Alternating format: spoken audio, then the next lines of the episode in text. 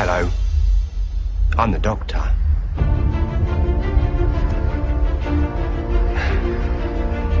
Basically, run.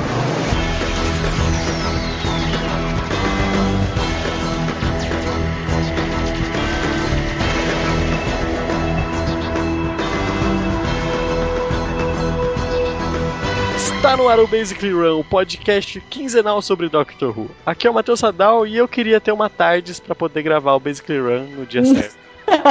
Perfeito. Aqui é o Thiago Siqueira e eu sou cearense, eu posso realmente reclamar das coisas. Muito bom. Aqui é a Dani Carvalho e que as histórias nunca acabem. Eu sou a Maia Loureiro e eu odeio estar errado em público. Perfeito. Eu costumo estar direto no Basecamp. Oh, well. Então no programa de hoje pegamos a nossa tardes, né? E viemos parar na 8ª temporada de Doctor Who. Conversaremos sobre a primeira perna, do primeiro até o 6º episódio de estreia de Peter Capaldi como Doctor. Thiago Siqueira, mande o nosso Basically Run. Runners, Basically Run!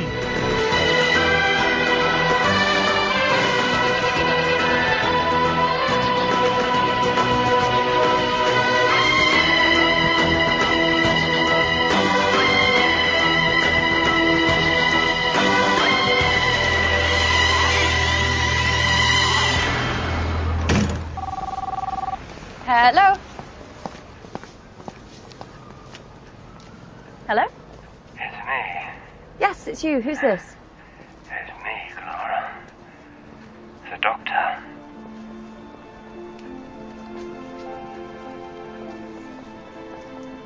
What do you mean, the Doctor? I'm phoning you from Trenzalore. From before I changed. I mean, it's all still to happen for me, coming. Oh, it's a coming.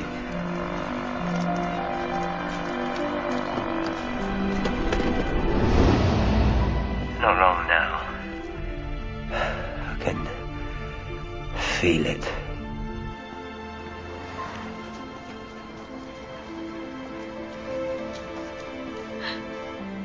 Why? Why did you do this? Because I think it's gonna be a whopper. And I think you might be scared. And however scared you are, Clara, the man you are with right now, the man I hope you are with, believe me, he is more scared than anything you can imagine right now. And he needs you.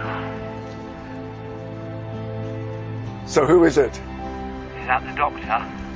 Is that the Doctor? Yes. He sounds old. Please tell me I didn't get old, anything but old. I was young. Oh. Is he grey? Yes. Clara, please. Hey, for me. Help him. Go on. And don't be afraid.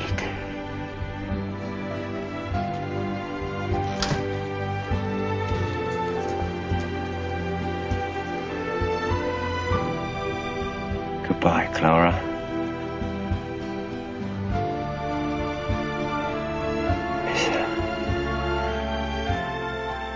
Bom, depois de um longo tempo de espera, a 8ª temporada de Doctor Who finalmente chegou. Sikas assistiu em primeira mão no evento, né, do... Isso, a Doctor Who World Tour. E vamos ver aqui então o que os nossos runners acharam do primeiro episódio. Qual que é o nome, Maia? Deep Breath, do Moffat.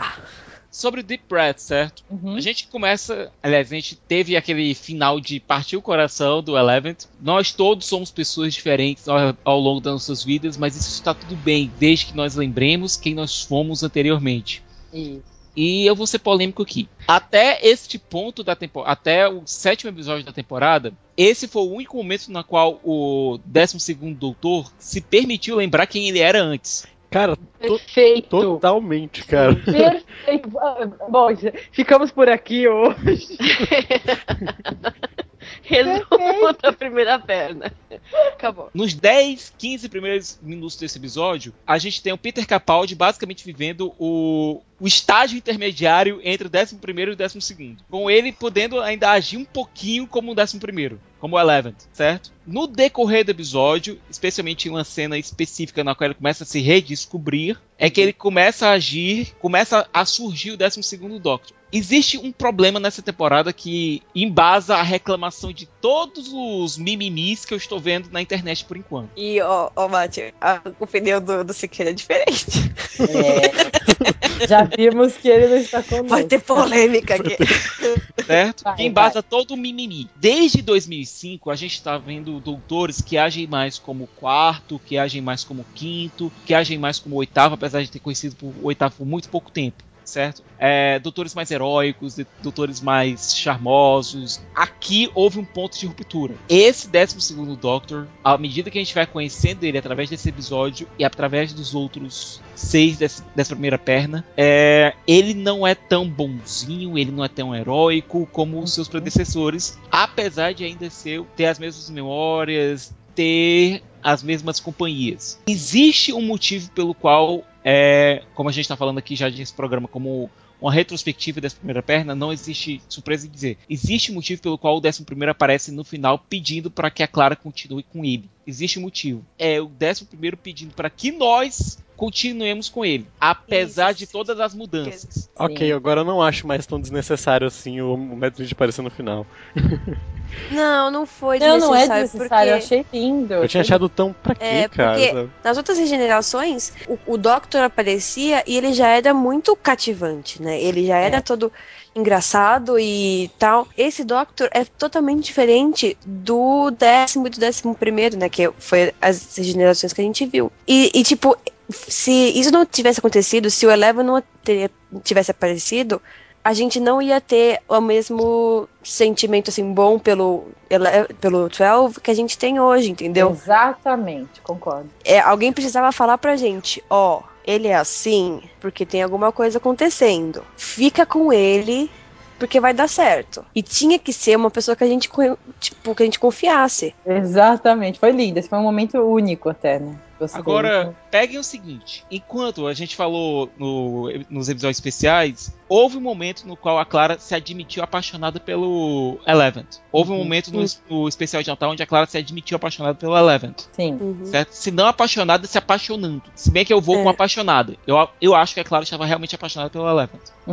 E nesse episódio, uma das coisas mais importantes é o momento onde o Twelfth admite que a sua 11ª encarnação estava apaixonada pela Clara também. É mesmo. Quando ele diz, eu não sou seu namorado, ela diz, eu nunca disse que era. E ele diz, eu nunca disse que o erro foi seu. Ai, que é muito... Fica mais lindo ainda, fica mais lindo. E a Vastra também falando isso pra ela, né? Eu não flertei com ele. Aí ela, mas ele flertou com você.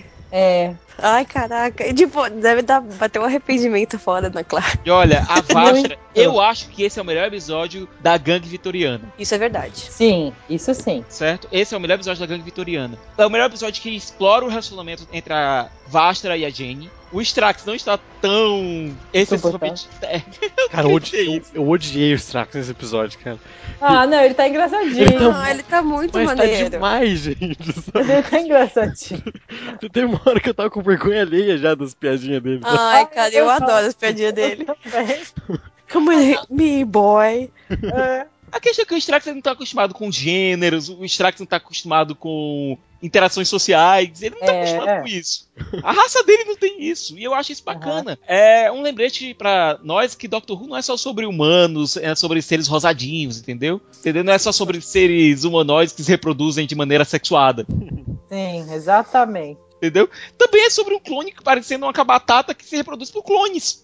Pois é, e eu acho engraçado ver o Capaldi agindo um pouco como o Matt Smith no começo do episódio. Ah, eu achei forçado. Eu acho divertido. Porque me deu a impressão, assim, não sei se vocês sentiram isso, muito de troca de corpo, sabe? E aí você começa a se ajustar mesmo. Eu achei o mérito do Capaldi isso, sabe? De ninguém chegou pra ele, nenhuma direção ia falar isso pra ele. Eu achei que foi uma coisa dele, uma homenagem dele ali. Então por isso que eu gostei. Ele flertando com a dinossauro gigante. É. My lady friend! Não, e um dinossauro no meio da Inglaterra, né? Sensacional. Esse episódio já ganhou, tipo, nota 9 só por causa do dinossauro. Exatamente. Né? Exatamente. Logo no trailer, o pessoal já tá, meu Deus do céu, dinossauro Doctor Who! Olha, a Inglaterra vitoriana em Doctor Who é um negócio meio estranho, né? Você tem robôs Cybermen gigante, você tem dinossauro andando por aí. Deve ser bacana, sabe? Viver no universo do Doctor Who na Inglaterra vitoriana. Né? E a Vastra sendo a voz da razão durante todo o episódio. O sermão que ela passa na Clara, o tapa na cara que ela passa na Clara. Nossa, e o que a Clara também passa nela. Nossa, tava lindo. E sem contar a Vastra meio que dando em cima da Clara, né? Eu acho que direto. É. Take off your clothes. Exatamente. É, muito bom. Tem que contar o beijo, né? Primeira vez que a gente vê a Vastra e a gente se beijando em cena. E tipo, que babaquice que cortaram essa cena em um montão de lugar. Não foi em um montão de lugar, né? Não foi em um montão de lugar. Foi na versão asiática. Um montão de lugar, a Ásia é grande. Para um montão de pessoas. Boa. Para um montão de pessoas chamadas... Para um montão de pessoas, ok. Não quero me sentir ofendido. Mas... Temos um representante asiático entre nós. A gente tem que lembrar o seguinte: só existe uma versão que vai pro mercado asiático todinho, certo? E existem alguns países onde ainda existem leis anti-homossexualidade. Por mais que seja anacrônico a gente falar isso, e até pouco civilizado pelos nossos padrões ocidentais, é uma verdade. Existem alguns países na Ásia onde ainda imperam leis anti-homossexuais, onde não seria possível mostrar esse beijo, entendeu? Diabos, aqui no Brasil pra mostrar um beijo gay numa novela foi uma novela, né? Demorou. Imagine, né? Agora, me diga uma coisa. Quando o 12th Doctor diz God, I miss Sammy sometimes. O engraçado é que, tipo, eu me vi ali porque eu sou alta, né? E eu fico usando as pessoas que são baixas. Uhum. E ele fez isso. Eu comecei a rir desesperadamente. Porque ele falou por causa disso, né? Pois é, sem encontrar a contra zoada que ele levou, né? Você devia fazer isso ativado por voz. Ele, né? Aí a Clara percebe, ela é ativada por voz, né? Eu não quero falar sobre isso. Muito bom, muito bom. Ou seja, por mais mal-humorado, por mais grumpy que o Twelfth seja, ainda tem um senso de humor. Sim. Não é o senso de humor do Tenth, não é o senso de humor do Eleven. É um senso de humor dele até, né? Tipo, tem piadas dele que só ele entende, a gente percebe. Eu gosto. Nem do Nine é igual. Nem do Nine é igual. Tipo, o senso de humor dele é um pouquinho mais o Nine nunca mais vai ser grumpy pra mim. Nunca mais. É verdade, né? Ele é lindo. O Nine anda com banana, tá certo. O 12 anda com uma colher, né? Mas olha, pra mim foi um bom episódio de reentrada, certo? Qual era o objetivo do episódio? Apresentar o Palavra Tortuous da temporada, o Bad Wolf da temporada, que no caso foi a Missy. Apresentar o vilão agora desse episódio, o monstro, que eu achei uma sacada genial do Moffat fazer que se fosse um droid de uma nave irmã da Madame de Pompadour. Uhum. Achei muito legal isso também. Uhum. Apesar do Twelfth não lembrar muito bem da nave Madame de Pompadour. Né, eu não sabia mais de nada, né? Nossa, foi tão bonito lá e você já esqueceu. E o que mais? Tem uma coisa que ele fala, logo depois que o Eleven liga pra Clara, que o Twelfth fala, você olha pra mim e você não vê nada. Tipo, eu tô logo aqui na sua frente e você não me vê. Quem nunca passou por isso? Tipo, de estar... Mesmo assim, não é o caso do Twelve, ele não gosta desse jeito da Clara, mas quem nunca passou por isso? Tipo, de estar gostando de uma pessoa e faz tudo pra ela notar você e tipo... Sim. Como se fosse nada. Pois é, só que tem um problema no 12. Ele é meio avesso a contatos sociais, ele é meio antissocial, ele é meio house. Ele não é um hugger, né? Você vê, ele não quer abraçar, ele não encosta nas pessoas, né? Pra vocês terem noção, eu acho que a melhor troca de diálogos do 12 até agora foi com a criança. É. Porque criança também não tem filtro. Ele não tem filtro.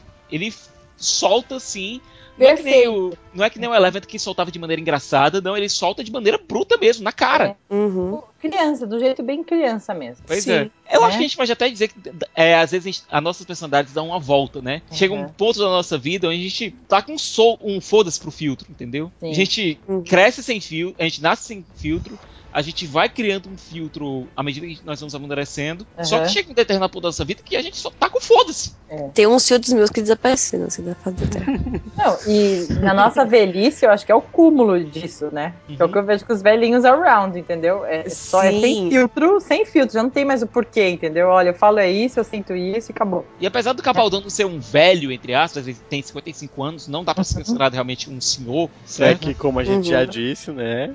Pois é.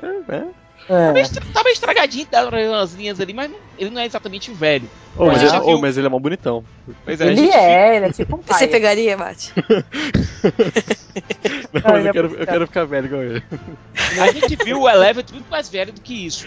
E essa é uma das informações do episódio. O mimimi da Clara, o mimimi inicial da Clara. E eu acho que isso, não sei se vocês concordam comigo, meio que contagia a gente, né? Lógico. Porque a gente é muito a Clara ali, né? E de repente ela tá agindo assim, então a gente também começa a agir assim, entendeu? Meio que começa a torcer o nariz e descrer dele. Eu acho que por isso que quando aparece o Eleven no final e traz aquela quebra pra gente e a cara que ela faz, tipo, ele precisa de carinho, ele precisa ser, né, eu preciso acolher ele, não sei o quê, a gente começa a sentir isso também, né? E é nesse ponto que a gente percebe quão assustado ele tá. E outra coisa, um paralelo entre o Doctor e o monstro da semana, o nosso homem de meia cara, é aquele diálogo onde o Doctor diz: você já trocou tanto de partes que você não tem mais nada original, nada que era seu originalmente. Isso se aplica também pro Doctor. Ele já mudou tanto que não existe mais nada que seja aquela da versão original dele. Nem mesmo a personalidade. Isso pode ser até um motivo pelo qual ele resolve se tornar meio grumpy, que nem o First. Sim. Meu primeiro. E eu não digo assim grumpy no sentido da palavra. Ele é reclamão, mas ele é mais direto. Entendeu? Uhum. Agora. Eu acho que tem uma cena no próximo episódio, Sigas, que mostra que ele é muito mais direto em todos os aspectos que. Exatamente. Que ele tá com foda-se total pro cara lá e, tipo, ele vai morrer mesmo, então vambora, né? Uhum. Ele é muito mais pragmático. Exato. Exato. Eu não consigo falar essa palavra. Adorei que você falou. Perfeito. Mas eu acho que é um episódio que tem o selo, meu selo de aprovação. Sim, é um episódio que conquista a gente. Eu acho um bom episódio, mas muito longo. Você achou que se arrastou, Matt? Eu achei que achei bem arrastado, sabe? Ok, episódio de apresentação, né? Tem que ser longo, mas foi demais pra mim. Talvez eu fique um pouquinho com você. Concordo. Gente, e a abertura, vocês gostaram? Não. Gostei. Então, eu não no começo... Então, eu também não gostava. Assim, a primeira vez que eu ouvi, eu tipo, que bosta é essa? Mas aí, como vai passando os episódios, você vai vendo que, tipo, é a cara do Capaldi. Total! Eu já comprei logo de cara, eu gostei. Tinha que mudar, não podia ser toda... animadinha igual era do Eleven. Tinha que ser mais calma, mas... O Tenth tem a música dele, sinto muito Nine, mas o tema de Doctor Who, da fase do RTD, pra mim, é do Tenth, não é do Nine. É do Tenth. Total. Certo? Tem o tema do Matt, certo? Que apesar de ter tido uma variação no último ano, ainda se manteve uma identidade nesse tema, nesse arranjo. Uhum. E agora encontraram um arranjo pro Twelfth, que é um arranjo um pouco mais sério, um pouco mais assustador até. É mais assustador, que combina com ele. Até a fotografia da série mudou radicalmente do último episódio do Matt pra esse episódio. Mudou muito, gente. E vamos falar de dinheiros, né? Por favor. Os dinheiros mudaram muito. Não, desde o ano passado, desde a 7ª temporada, dinheiro a. Os dinheiros, assim, tá saindo pela culatra, gente. Nossa. Imagens incríveis, entendeu? Capaldi chegou gritando show me the money, né? Show me the money. Eu acho que ele foi assim num modo assim meio ainda The Tick of It, modo meio Michael Turner, pra chegar lá no escritório da BBC e exigir dinheiro. Those fuckers should give your tempo. Eu não consigo fazer um sotaque escocês.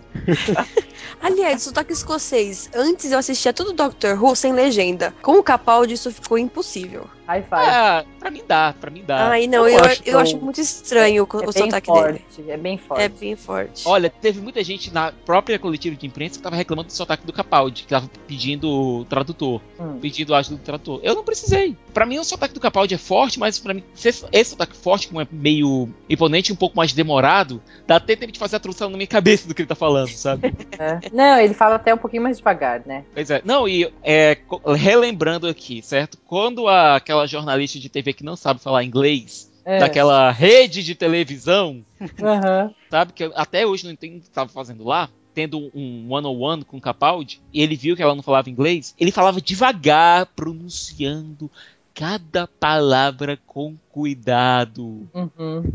Certo? Ele é um gentleman nesse sentido. Ah, ele é Scottish, né? Ele é um gentleman. Scottish. Ele é Scottish. Agora, só uma curiosidade sobre esse episódio. O mendigo, com quem o Capaldi tem aquela troca hilária, ele se descobrindo o escocês, o ator é esposo da falecida Elizabeth Sladen, a nossa eterna Sarah Jane. Sério? Nossa. Oh. Que bacana. Muito bonito. Todo mundo se conhece lá. O Doctor Who é família, né? Certo? Tem Doctor Who é família. No decorrer do episódio, Doctor, a gente tem a casa, o restaurante onde as pessoas são o prato principal. Mancini. Pois é. Pra que cada parte das pessoas vão para a criação daquele... É quase um museu da Madame Tussauds ali. Só que com robôs com roupa de carne ao invés de cera. Ralph Fiennes meio maluco lá, o robô maluco querendo virar gente pra poder morrer pro paraíso. O que desperta uma discussão filosófica muito interessante sobre o que se o Doctor acredita no pós-morte. E enquanto o Tenth ele tinha ficado meio em cima do muro, lá no... O doutor que desafiou o diabo. Sim. Certo? Twelfth ele já chega e é bem direto. Não existe nada depois disso. Por isso que eu digo que a posição dele e até o modo como ele se impôs essa posição foi meio House. Total House. Agora você falando, só vou enxergar o House nele. Certo? Ele foi meio House quando ele chegou e disse que essa coisa de acreditar em pós-vida é coisa de idiota, certo? E essa discussão filosófica é muito bacana e ela levou diretamente pro cliffhanger do episódio. Primeiro, o Doctor finalmente se perguntando quem diabos foi a mulher que fez a ligação pra Clara, que deu o número da tarde pra Clara. Tipo, depois de quase um ano é que ele vai se perguntar isso? Sério? Pois é. Se bem que ele tava meio ocupado com outras coisas, né? Impossible Girl... Se bem que ele tá meio cagado. Pois é. Não, vamos ver. Teve Impossible Girl, teve Transalore, teve busca por Gallifrey. O homem tava ocupado, né? Certo? Agora, depois da regeneração, que ele... Opa! Quem foi que deu meu número pra essa doida? É aquela pulga atrás da orelha, né? Tipo, eu tenho que resolver isso, Sem contar a questão do recado no jornal. E aí aparece a Missy, que, ao que tudo indica, deve ser a maluca que entregou o número pro Doctor. E a gente já tá aqui passando mal quem é a Missy, né? Pois é, a Mary Poppins do mal. Né? E quem é esse Heaven? O que é este Heaven, né? Paradise. Ela fala de um jeito tão escuro. Bem creepy, é muito creepy. Eu ouvi uma teoria que é o Master. Não. Ouvi uma teoria uns tempos atrás. É por nada, mas o Master nunca teve sentimentos românticos pelo Doctor. E a Missy se refere a ele como my boyfriend. Isso é verdade. Se bem, né, que teve o Time Crash, onde o Doctor se refere à esposa do Master como uma barba, né? Que é codinome pra mulher de gay que tá lá só pro cara se fingir de ser hétero. Sim, certo? E aquele episódio foi escrito pelo Moffat, então vai saber, né? Oh my God. Bom, se bem que eu sempre vi a relação do Master com o Doctor como uma relação de irmandade. Meio Thor, Loki, entendeu? Sim. Com certeza. A relação do irmão mal, sabe? Eu acho que não é o Master. Também não acho que seja a River Song. Não. Eu também acho que não é a River, não. Certo? Bom, hoje eu acho que não é. Certo? Vamos renovar, né, gente? Vamos renovar. Por favor. Into the Dalek? Into the Dalek. Que não é Into Darkness. Nossa, eu confundo toda vez. Estava esperando o Cumberbatch chegar. Né?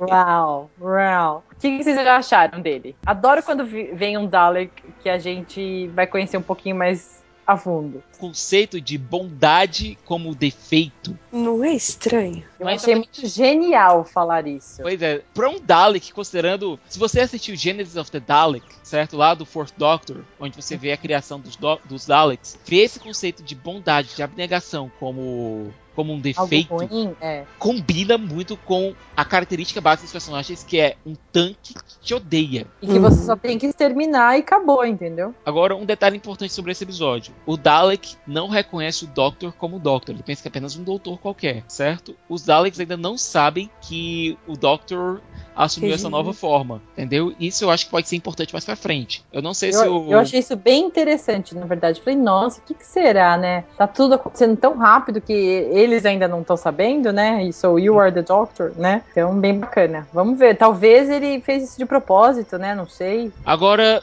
eu quero propor uma pergunta pra mesa. O Doctor sacrificando aquele soldado que já estava morto. O que é que vocês acharam daquilo? Achei forte. Eu fiquei, como a Clara, eu fiquei assim, assustada na hora. Tipo, quem é você, entendeu? É aquilo lá que você falou, assim, que ele é muito mais direto, né? Ele é muito prático, ele tem uma mente muito prática. Olha, ele não romantiza, não enrola. Não é que isso já tenha acontecido antes. Vamos lembrar agora do Forest of the Dead. Sim. E dos episódios da biblioteca, vamos lembrar disso. Isso já aconteceu. O Doctor já. Só que naquela época você via que ele estava sentindo aquela perda. Pronto, é isso. Você falou tudo. A gente sentia até que ele estava sentido. Ele falou, nossa, eu não acredito que eu não consegui fazer um melhor, né? Salvar. Mas ok, aconteceu. Dessa vez eu não senti um ok aconteceu. Eu achei que o ok passou muito rápido, sabe? Tipo, ok aconteceu, vamos em frente, entendeu? Vamos resolver isso. Sabe que às vezes parece a impressão que ele tá virando um Dr. Manhattan? Se distanciando cada vez mais da humanidade. Isso, exatamente. E se não fosse a Clara, ele se desprendia por completo. Nossa, perfeito. Faz sentido. Agora tem outro detalhe. A questão do Good Dalek. Esse episódio, pra mim, é o sucessor espiritual do Dalek, de 2005, certo? Pra mim, esses dois episódios teriam que ser assistidos juntos, até. Que é uma coisa até eu recomendo para os nossos ouvintes. Vai assistir Into the Dalek, assiste a Dalek antes. Legal. Certo? Imediatamente antes. E faça um paralelo entre os dois episódios. Aquele Dalek lá do episódio de 2005, ele fala pro Doctor, you would make a good Dalek. E aqui esse tema do good Dalek, do bom Dalek, volta ativa. Até porque quando o Dalek se liga ao Doctor, ele não se liga às maravilhas que ele viu. Ele se liga ao ódio que ele tem dos Daleks. Isso deixa o Doctor muito mais sentido do que a perda a morte dos humanos e tal. Sim. Tipo, de ele ver, o Dalek entrou na minha mente, ele só viu ódio. Ele ficou muito mais sentido. Ele fica chocado, e ele fica bem chocado também, né? Mas agora, vamos voltar aqui pro episódio do especial de Natal, certo? Naquele especial de Natal, a gente viu que o Doctor teve a oportunidade de salvar Gallifrey, mas não pôde porque os Daleks estavam lá, certo? Os Daleks colocaram o mundo inteiro em estado de sítio por séculos pra evitar que o Doctor salvasse o povo dele. Isso é motivo, sem contar todas as merdas que o War Doctor sofreu durante a guerra, todas as perdas que todas as encarnações do Doctor sofreram por conta dos Daleks. Isso é mais suficiente para que se criar ódio. Isso é mais justificável, isso é humano até. Certo? E um ódio impossível. A gente tá se adiantando um pouquinho aqui, mas pelo que vazou da Doctor Who Experience até o presente momento, a gente viu que a Romana tava dentro da Time War. Sim. A Romana que, vamos e convenhamos, eu acho que foi o mais perto que a gente viu o Doctor chegar de uma companheira romântica dentro do povo dele. Dentro dos Time Lords. A Romana foi a única que realmente se aproximou de maneira romântica, ou pelo menos quase romântica, do Doctor, certo? Ou seja, dá pra gente inferir que, em meio à Time War, o Doctor também pode ter perdido a Romana, certo? Que deve ter sido um baque tão grande quando ele ver a Rose sendo morta, certo? Pra fazer um paralelo sério a partir de 2005. Se o Doctor visse os Daleks matando a Rose, eu não tenho a mínima ideia do que ele faria.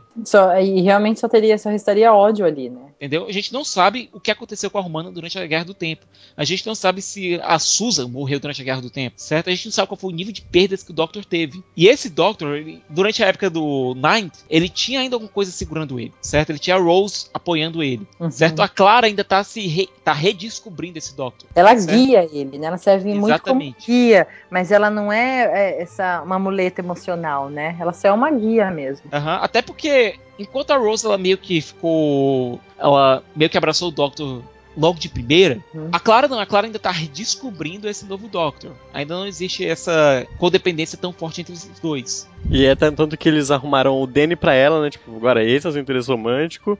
Isso, no episódio ele é mais seu pai, né? Exato. Como é que ficou essa dinâmica, né? Certo? Por isso eu entendo esse ódio que o Doctor sente dos Daleks. Certo? Eu entendo. Agora, era uma característica que a gente não via tão forte no... O Tenth, ele tinha essa característica, tanto é que o Mãozinha, ele não pensou duas vezes antes de... Isso... O Bonzinho não pensou duas vezes antes de destruir todos os Daleks que estavam lá. É. Coisa a qual ele o Tenth recriminou a esse outro lado dele, que era ele. Eu não consigo ver o Eleven tomando uma decisão tão drástica assim. Eu também não, jamais. Agora, vamos relembrar que apesar de Gallifrey estar salvo em algum canto, novamente o Doctor teve seu direito de salvar seu povo negado pelos Daleks. E aliás, só dando aqui uma de pai Thiago, certo?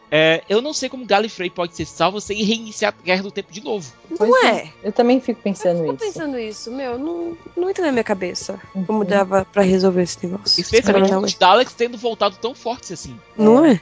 A não ser que haja algum tipo de diálogo, algum tipo de armistício, que pode ser até uma eventual virada para uma nova temporada. Imagine o Doctor tendo o Twelfth Doctor tenta negociar um armistício entre os Time Lords e os Daleks. Alguma coisa do mesmo estilo de Jornada na Estrela 6, com o Kirk sendo escolhido para ir fazer a negociação de paz para levar o embaixador Klingon para negociação de paz. É algo do mesmo nível, sabe? Ou seja, pode ser que o Moffat venha a brincar com esse tema, que eu acho que seria bastante rico isso. O Doctor, o demônio dos Daleks, certo? O Lúcifer dos Daleks, tendo que chegar e negociar um armistício entre o povo dele e os Daleks. Pior, essa é a versão 12 do Doctor. O Eleven tem conseguido negociar um tratado de paz entre os Icons e humanos. Certo? O Twelfth ia dizer, foda-se os camarõezinhos aí, certo? Eu gostei muito desse episódio, ele abordou temas e abordou um lado desse novo Doctor que precisava ser abordado, isso precisava ser jogado na nossa cara. Eu gostei também. Eu acho que pra mim até agora, a gente falou de dois, né? Mas dessa perna que a gente vai falar aqui agora, pra mim é o melhor. Sem contar que eu acho que é o melhor episódio de Daleks, que eu não considero o especial de Natal um episódio dos Daleks. Eu acho que é o melhor episódio dos Daleks desde Dalek. Concordo. Sim, isso sim. Concordo também. Terceiro episódio. Maia, por favor. Robots of Sherwood, do Mark Gatiss. Quando eu vi que era Sherwood, eu já fiquei muito feliz. Nossa, também, eu adoro o Robin. Nossa, já adorei. É que depois de um episódio bem denso, né? Teve um episódio mais... E quebra, né? Ele veio muito quebrando, né? Veio saltitante. E a Clara... pediu pra ir em Sherwood, eu lembrei direto da Danny, tipo, English teacher, querendo ir no lugar. Muito eu. A Clara tem muitos meus pedidos, tipo, nossa, total, eu vou escolher uma parte de um livro, sabe? Total. Eu pronunciei Wonderland, entendeu? Total, eu indo pra Wonderland, eu me reconheci muito ali nela. Olha, um planeta. Né, certeza. Um detalhe, esse é o episódio 100 da retomada de Doctor Who. 100! Pô, eu acho que pra Maia é 99 porque ela não conta o Love and Monsters. Eu não conto Love and Monsters, não existe. Love and Monsters não entra, então esse é o 99 ainda. Muito bom. E pro Matt deve ser o quê? O 96, porque ele não conta nenhum episódio que aparecem os indivíduos. É tipo isso. Mas esse episódio eu acho que ele tem dois elementos que são muito legais. Um deles é o quase golpe da garça do Capaldi. Eu acho muito, que ia ser demais. Por favor, claps agora, muito bom. E depois a gente descobre um pouco mais até da personalidade dele quando ele fala, tipo, gente, vocês não param de rir, sabe?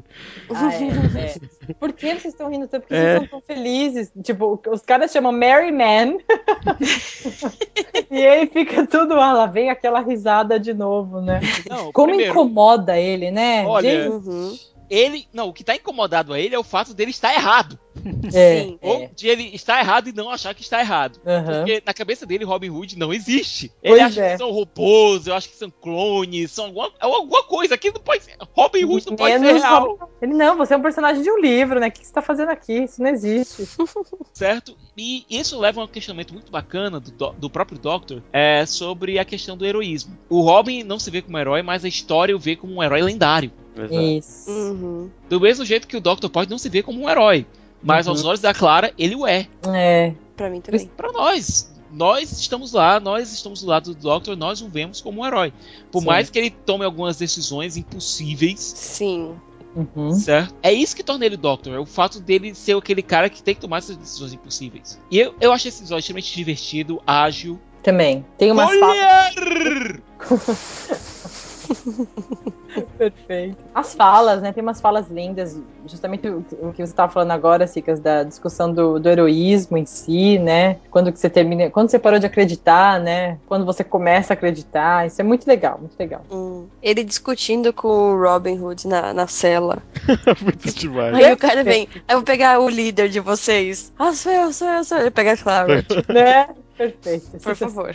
Dani, aquele diálogo do Robin. Eu também não sou um herói, mas se nós dois continuarmos a fingir sermos, talvez outros sejam heróis em nossos nomes. Talvez nos tornemos os dois histórias. E talvez essas histórias nunca acabem. E isso... Isso é pra mim, entendeu? É isso da vida. E pra mim, isso leva, sabe aonde? A regeneração do Tenth. Lindo. The song is over, but the story never ends. The story never... É, eu vou chorar. Não. Ele trouxe muita coisa, né? Tudo são as histórias e o modo como elas são contadas e como que a gente sobrevive. A gente sobrevive pelas histórias, entendeu? É assim que a gente vai vivendo. Que acaba, nossa vida acaba. E aí o que resta? Não é o que você fez, o que você deixou. Na verdade, é o que vão contar de você, né? Eu acho que é isso. O que vão contar, o que vão transmitir sobre você. É, foi linda. Foi uma parte que eu fiquei toda bobona, toda emocionada. Sem contar a patada que o Doctor leva, né? Quando ele pergunta pra Clara, quando você começou a acreditar em herói impossíveis. Aí a Clara pra ele diz: você não sabe? Você não sabe? Don't you know? Foi lindo isso. Don't you know? Tipo, meu, é você, entendeu? Você é um babaca. Seu babaca. E um tapaço assim, né?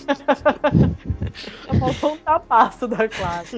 Olha, só lembrando que por um motivo triste, esse episódio foi editado um pouco antes de ir ao ar, por conta da decapitação de jornalistas americanos por parte do Estado, da Organização do Estado Islâmico, a organização terrorista do Estado Islâmico, foram cortadas cenas de decapitação, possivelmente de robôs, do episódio. Não fez falta, a história segue tranquilamente. Não, esse corte não fez falta, mas a gente entende por que essa cena foi cortada.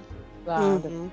Não fez falta nenhuma. Não, check. Passa batido. Continua sendo um episódio divertido. É um dos melhores episódios. Assim, não é que ele é, né, não é 10, assim. Ele é divertido, ele é legal, ele traz essa... É a horinha da semana, né? Entendeu? E a gente que adora uma história, adora ver um personagem de livro ganhando vida, assim, gente... Eu, na hora, já falei, nossa, certeza, nunca mais eu vou escutar um professor falando que ele só era um personagem criado, sabe? Ele existiu realmente agora. Sempre. Meu amigo Capaldão me falou. Meu amigo Capaldão me disse, meu, e é isso... E, porque tem muitas essas discussões, né, no meio literário. E ele é repleto dessas quotes bonitas, sabe? Desses diálogos bonitos, entendeu? Então é um episódio que eu gostei muito. O Gates é todo fã, né? Ele lê muito. É todo que, né, ele leu pra caralho Sherlock pra escrever e tal. Então ele tem todo esse carinho pelas obras. Então ele escreveu com muito carinho. Então pra quem é, assim, apaixonado, né? A gente que é fã, assim, enlouquece no episódio desse. Bom... Quarto episódio, talvez o mais badalado da temporada. O mais badalado da temporada. Não, olha... Vamos lá. Hoje, vamos falar de Doctor com uma lousinha e um giz. Come on! Fiquei só nisso, já fiquei realizada, entendeu? E com aquela cara de teacher, com giz na mão. Perfeito. Eu tô amando a nova decoração da tarde. Estou amando os livros jogados, os livros nas escadas. Estou amando tudo. Esse momento tardes. Coisa que, aliás, meio remete à tardes do 8º, que era bem luxuosa, tinha uma lareira, tinha uma estante de livros, tinha um canto pra ir sentar, ler... Ouvindo uma vitrolazinha. Não, essa tarde está muito chique. Tá a cara dele, entendeu? Ela é posh, não é? Ela é posh. É a cara dele. Posh. Não, ela não é fancy, ela é posh. Ela é super chique. Ele com aquela lousa. Gente, aquelas lousas, as anotações dele. Ok, foi um adendo que eu tinha que fazer. Vamos falar do Alessa. Esse episódio só me preocupa uma coisa. Porque a série tá dando uma importância pra Clara inacreditável. Tipo, isso já vem ruim. Desde a 7ª temporada. Sim. Vai dar ruim tão grande. Bom, ela é a Impossible Girl, ok, né? Mas ela tá ficando num nível, tipo, tão... Mas tão, vai dar tão ruim. Que vai dar alguma coisa tão bizarra. Você acha que vai dar ruim? Muito ruim. Bom, uma coisa é clara, ela não é somente uma companion, né? Não. É. E ela também não tem, tipo, uma importância única, assim, vai... vamos chamar a Amy, que né, ela não tem essa importância de X. A gente tá vendo tomar uma dimensão muito grande, né, com ela. Agora aqui a gente já vê algumas dicas de um futuro que ela possa ter. Sim. Sim. Até porque o Orson, ficou bastante claro, é descendente dela. É. Certo? A introdução do Danny, que aliás, Danny, eu vou falar isso mais tarde, mas ele fez mais em uma cena que o Mickey fez uma temporada inteira. Por favor. Ah, sim, não. Danny maior que Mickey, né? Danny maior que Mickey em 4 temporadas, né? Não é tão difícil também, né? Não é tanto crédito pro Pink, mas... E agora, já falando do Listen... Mais uma vez, acho que a Maia disse isso em alguma rede social, que o Moffat, com o jeito dele brilhante de fazer com que um tema infantil, a coisa mais estúpida do mundo, que é esse momentinho quando você tá semi-dormindo, você tem a impressão que tem alguém no seu quarto, que tem alguém te olhando, não sei o quê. Você vai pôr o pezinho, gente, quem nunca? Você vai pôr o pezinho ali no chão e vê aquela mãozinha e segura a sua perna. Por favor. Por favor. Ele pega um tema que é tipo universal, que é o medo mundial de todas as crianças e de alguns adultos, vamos falar assim. Uhum. E transforma aquilo de uma maneira assim. Acho que por isso foi o episódio mais badalado já, né, até agora. Sem contar aquele pequeno detalhe, né? A gente nunca viu o Doctor tão jovem. Nossa, isso foi. Quando apareceu o galpão, tipo, aonde ela está, meu Jesus? O que está acontecendo? O que é isso? É um celeiro?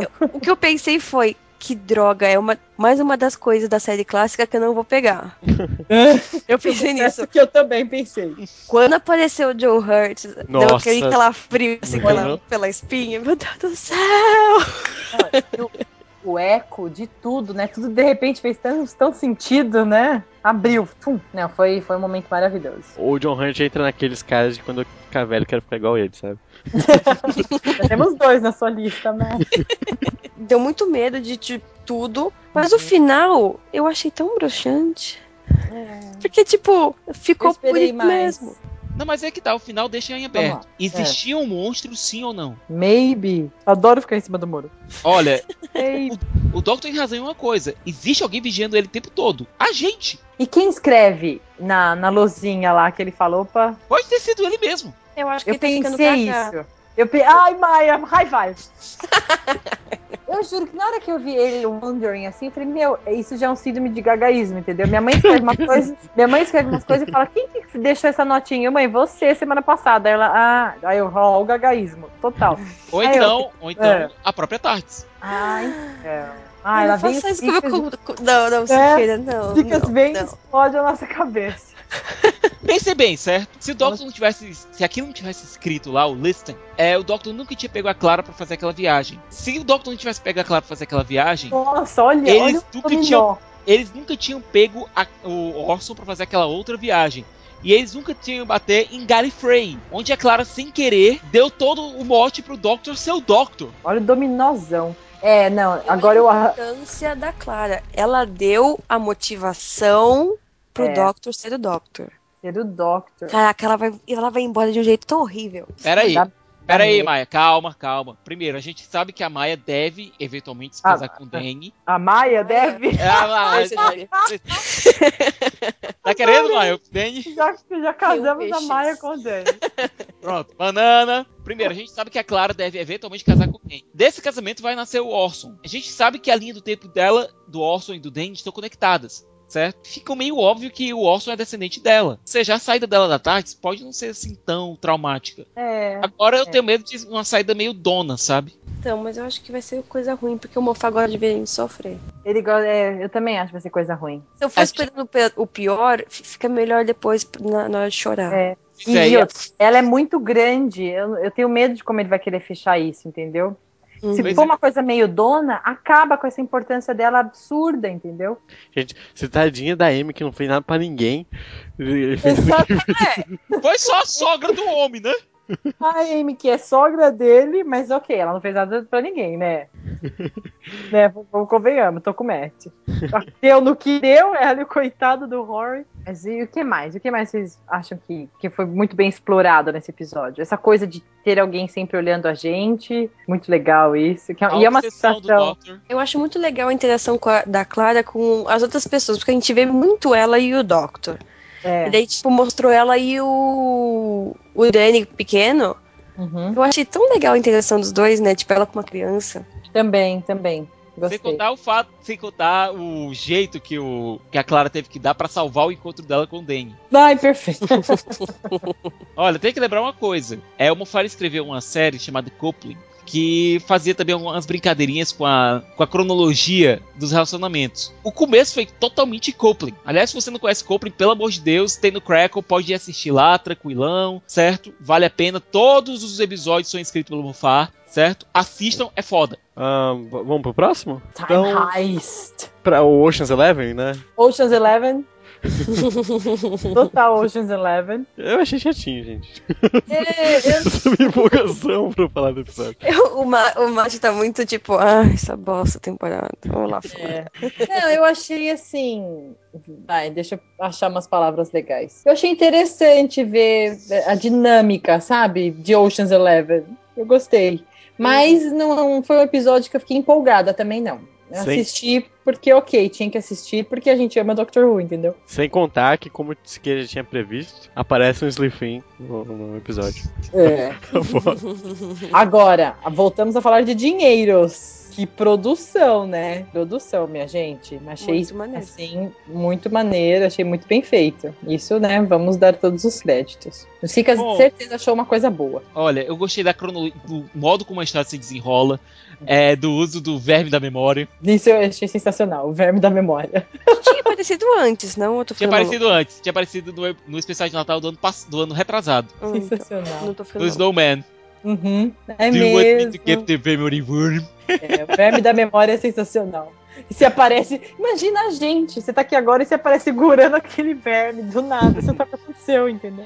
É tipo Silence. Total, você tá ali e a gente tem umas marcas. Que eu acho que deve ter alguma relação biológica entre o verme da memória e o Silence. Pode ser. Sim. Pode ser, não, deve ter, né? Agora você falou, ficou claro. É o verme da barriga do Silence. Total.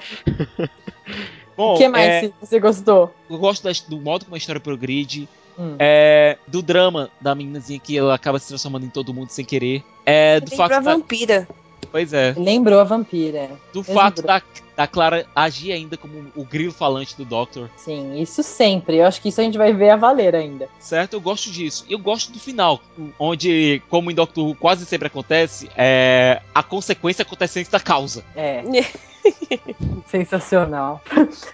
É muito time-wime, né? E o fato que o Doctor deu um jeito realmente de salvar todo mundo ali e fazer com que os sonhos dessas pessoas, os desejos dessas pessoas se realizassem, certo? Que é a primeira vez que a gente vê esse Doctor agindo com esse cuidado pra fazer isso. É a primeira e talvez a única vez que a gente vê esse Doctor tendo cuidado assim. Sem dar o foda-se. Se bem que naquele ponto ele não sabia que ele não estava dando foda-se.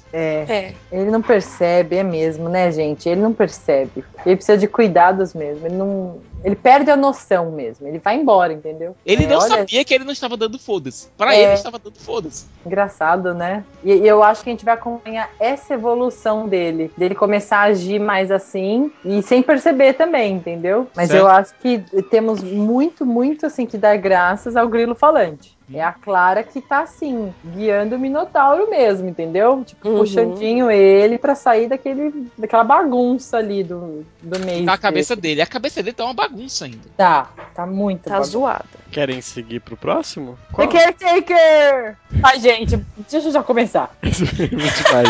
É demais. Vocês sabem que eu adoro o Doctor à paisana. Quando ele está à paisana, eu já fico assim, super empolgada, excited, assim, quando vai começar o episódio. Quando tem aquele pedacinho no final, assim, que a gente vai ver no próximo, aí eu vi ele se apresentando, o John Smith, o tiozinho. Fazia tempo que ele não dava um John Smith, né? Fazia tempo, e ele ficou tiozinho, né? Ele ficou até tão porque, bonitinho. Por exemplo, no The Lodger, que era onde ele aparece o Craig, teoricamente ele devia usar o John Smith, mas o Eleven nunca usou o John Smith. Ele só chegou, eu sou o Doctor, tipo. Eu sou o Doctor, whatever. I don't really care, I don't give a fuck. Meu nome é Doctor.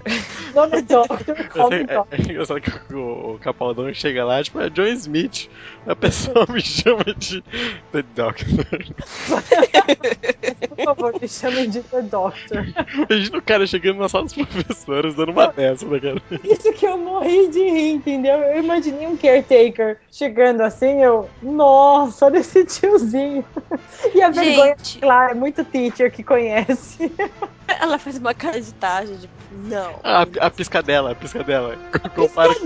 Gente, a piscadela. Agora, uma coisa me chamou muita atenção nesse momento. Eu tava ali rindo da piscadela. Uhum. E tem um pôster na sala. Todo mundo viu isso? Não. Uhum. Tem um pôsterzinho com uma tiazinha apontando, igual enfermeira, assim, falando Silence. Meu Deus do céu. Silence. É, ela tá falando Silence, só que é assim...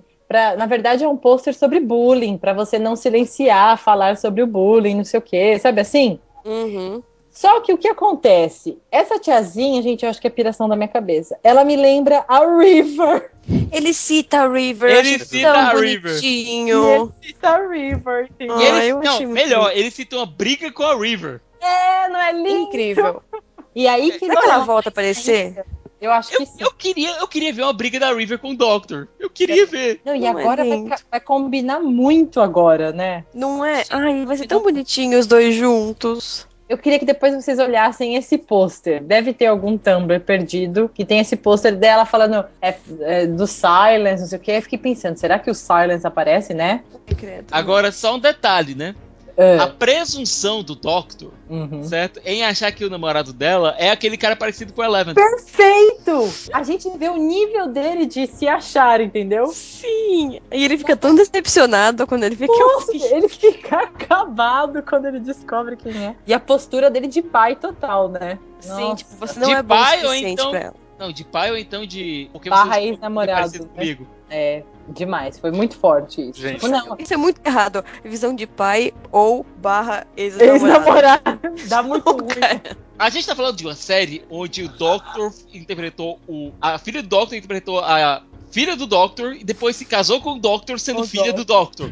É. Isso é Doctor Who, pô! Então ok, né? Gente, mas um parênteses aqui rápido, aproveitando que a gente falou disso tudo. Podem falar o que for da temporada, mas, sério, não tem como questionar o Capaldão. Sério, ele é muito, muito bom. Muito. Ele é incrível. Eu dei risada com esse cara.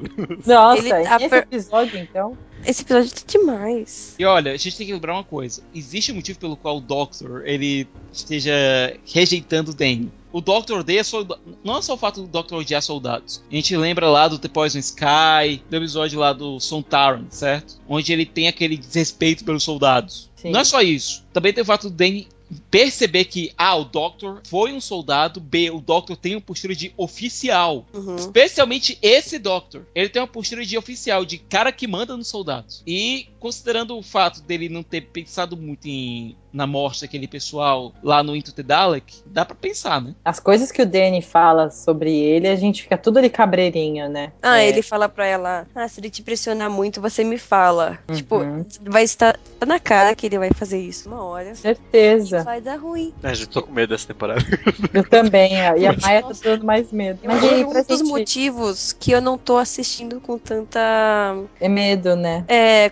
Porque assim, os outros Doctors eu assistia que nem uma desesperada toda vez que lançava, né? Meu Deus do céu, eu preciso assistir. Essa temporada lança, tipo, nossa, eu só penso depois, nossa, é verdade, hoje é sábado, hoje tem Doctor Who, sabe? Nossa, e eu baixo e eu não assisto na hora. Eu não tenho essa vontade que nem eu tinha antes.